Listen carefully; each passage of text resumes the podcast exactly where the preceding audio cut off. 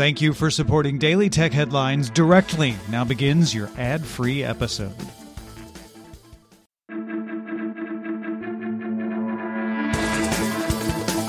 These are the Daily Tech Headlines for Monday, February 24th, 2020. I'm Rich Stroffolino. Microsoft announced that the GPU in the upcoming Xbox Series X will be capable of 12 teraflops of performance, double the performance of the Xbox One X, and 8 times more than the original Xbox One. Microsoft previously revealed that the console will use a custom APU based on AMD's Zen 2 architecture, but has now revealed it will use the Radeon RDNA 2 architecture for the GPU side, which includes hardware ray tracing functionality. Microsoft also revealed that the console will support variable rate shading, which lets the game shade an area of pixels at a different rate than the typical 1-to-1 ratio, as well as adding a quick resume feature to let multiple games be suspended at once. The Wall Street Journal reports that NBCUniversal is in talks to buy Vudu from Walmart, according to sources. If acquired, Vudu may reportedly be merged with Fandango Now in a move to help bolster NBCU's digital video presence ahead of the launch of its Peacock streaming service. The information reported back in October that Walmart was looking to sell Vudu. A lobbying alliance for drone and balloon-based internet standards formed by Alphabet-owned Loon and SoftBank-backed Haps Mobile announced new members, including Airbus, Nokia, Ericsson, China Telecom, Deutsche Telekom, Telefonica, and Bharti Airtel. The expanded alliance plans to work at securing spectrum and promoting uniform regulation and industry-wide standards for the high-altitude mobile internet vehicles. After being banned in Colombia on February 1st, Uber is legally operating again in the country. After a court sided with the taxi company that sued Uber and ruled Uber had violated competition rules, Uber changed its model to allow riders to rent a vehicle along with a driver and will technically act as a point of contact between the two parties in Colombia. The U.S. Transportation Security Administration announced it stopped allowing employees to create agency content on the social network TikTok.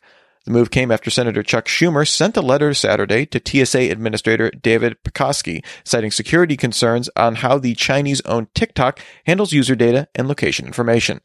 The agency said it never directed users to TikTok or posted content directly to the platform, but that a small number of employees had used TikTok on personal devices to create content for TSA's social media outreach on other platforms.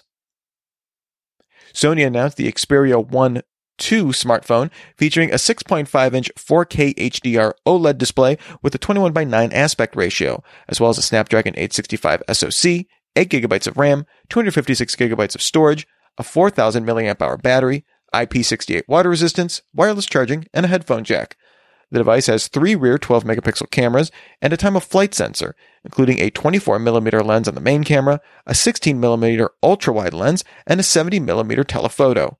Sony says the cameras can hit 20 frames per second, acclaimed first for a smartphone camera, and supports eye-tracking autofocus on humans and animals, as well as being able to calculate exposure and focus 60 times a second. The phone comes to Europe in late spring with the Qualcomm X55 modem for 5G. A U.S. release date was not announced, but devices will only support 4G in this market. Huawei announced the Mate XS foldable and MatePad Pro 5G tablet at a private event in Barcelona. The Mate XS features the same 8-inch display when unfolded as the original Mate X, but Huawei claims it's 80% stronger, as well as features an enhanced Falcon Wing folding mechanism. When closed, the device features a 6.6-inch front display and a 6.38-inch rear display. Inside is a Kirin 990 5G chipset, 8GB of RAM, 512GB of internal storage, and a 4,500 mAh battery. Pricing starts at €2,499 to be released later in 2020. The MatePad Pro 5G is an Android tablet with a 10.8-inch AMOLED display, the Kirin 990 5G chipset, either 6 or 8GB of RAM, 256GB of internal storage, a 7,250 mAh battery, with a dual rear camera system. The tablet launches in April with a Wi-Fi model starting at €549. A 5G model will start at €749. Both devices run EMUI 10 on top of Android 10, featuring the Huawei app gallery for services. Huawei also updated the MateBook Pro X laptop with the latest 10th gen Intel processors, available up to a Core i7 model with 16GB of RAM and 1TB of storage, and an option for a discrete NVIDIA MX250 GPU, as well as coming in a new color, green, available in addition to silver and gray. The MateBook Pro X launches in April with a Core i5 model starting for €1,499.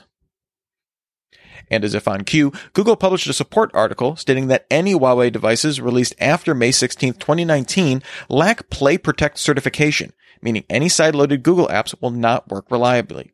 Google further warned that sideloading Google services carries a higher risk that the APK has been tampered with and increases security vulnerabilities. Devices released before May 16th will continue to receive support and security updates as long as permitted. And finally, Intel announced several chips designed for 5G carriers and enterprises. The company announced its second-generation Xeon Scalable processors, which offers 36% better performance than the first generation, and come in network-optimized SKUs, offering 58% better performance for network function virtualization workloads. The company also introduced its first system-on-a-chip for 5G base stations, the Atom P5900. The 10-nanometer chip includes hardware-based network acceleration features, including integrated packet processing, ultra-low latency, and a switch for inline cryptographic acceleration, offering up to 5.6 times packet security throughput compared to software-based solutions. Intel also announced the Ethernet 700 series, a series of 5G-optimized network adapter cards aimed to provide ultra-low latency 100-nanosecond phase accuracy for 5G network service synchronization. Remember, for more discussion of the tech news of the day, subscribe to Daily Tech News Show at dailytechnewsshow.com. You can find show notes there and links to all these headlines there as well. Thanks for listening. We'll talk to you next time. And from all of us here at Daily Tech Headlines, remember, have a super sparkly day.